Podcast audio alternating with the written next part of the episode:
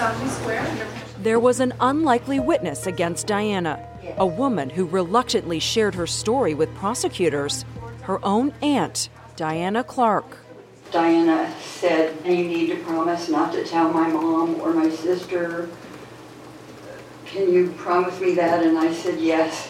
Then, Aunt Diana testified that on Christmas Day 2015, her niece asked her this. She said, Can you help me find someone to kill Greg?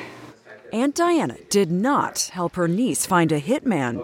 Instead, the state argued, Diana Lovejoy found Weldon McDavid. Good afternoon, Mr. McDavid. And when it came time for the defense to make its case, he was the star witness.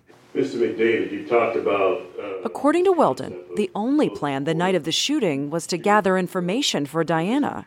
how much was she going to pay you to gather this information? It was $2,000. Weldon said he called Greg from the burner phone, claiming he had evidence he'd abused his child. The idea, said Weldon, was that if Greg actually showed up at the location, that proved his guilt. Weldon said he planned to record Greg so Diana could take that information to court. Anybody who's not guilty of child abuse, in my mind, would not come out at night to meet someone or to pick up any evidence that they didn't know where it came from. Weldon said that he was not planning to fire any shots until he claimed he heard one of the men say, I've got a gun. As soon as he said those words, I, I decided I had to do something. So Weldon said he aimed his AR 15 at the flashlight and fired. He said he hit Greg by accident. The shot that I missed was the flashlight. Weldon's proof it wasn't intentional? He said he was such a good shot that if he'd been shooting to kill, he would have. I did not miss a man-sized target. It just would not happen.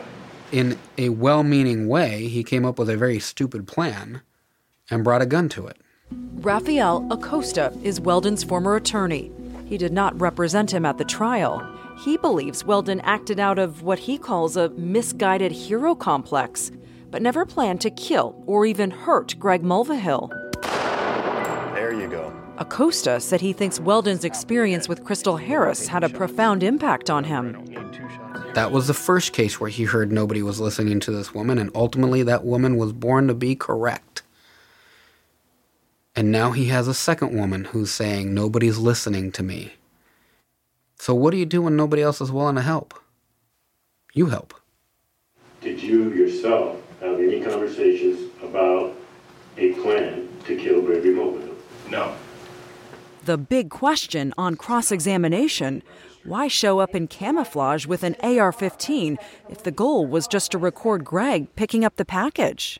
Could you not have just accomplished the exact same goal by sitting in your car and watch him walk down?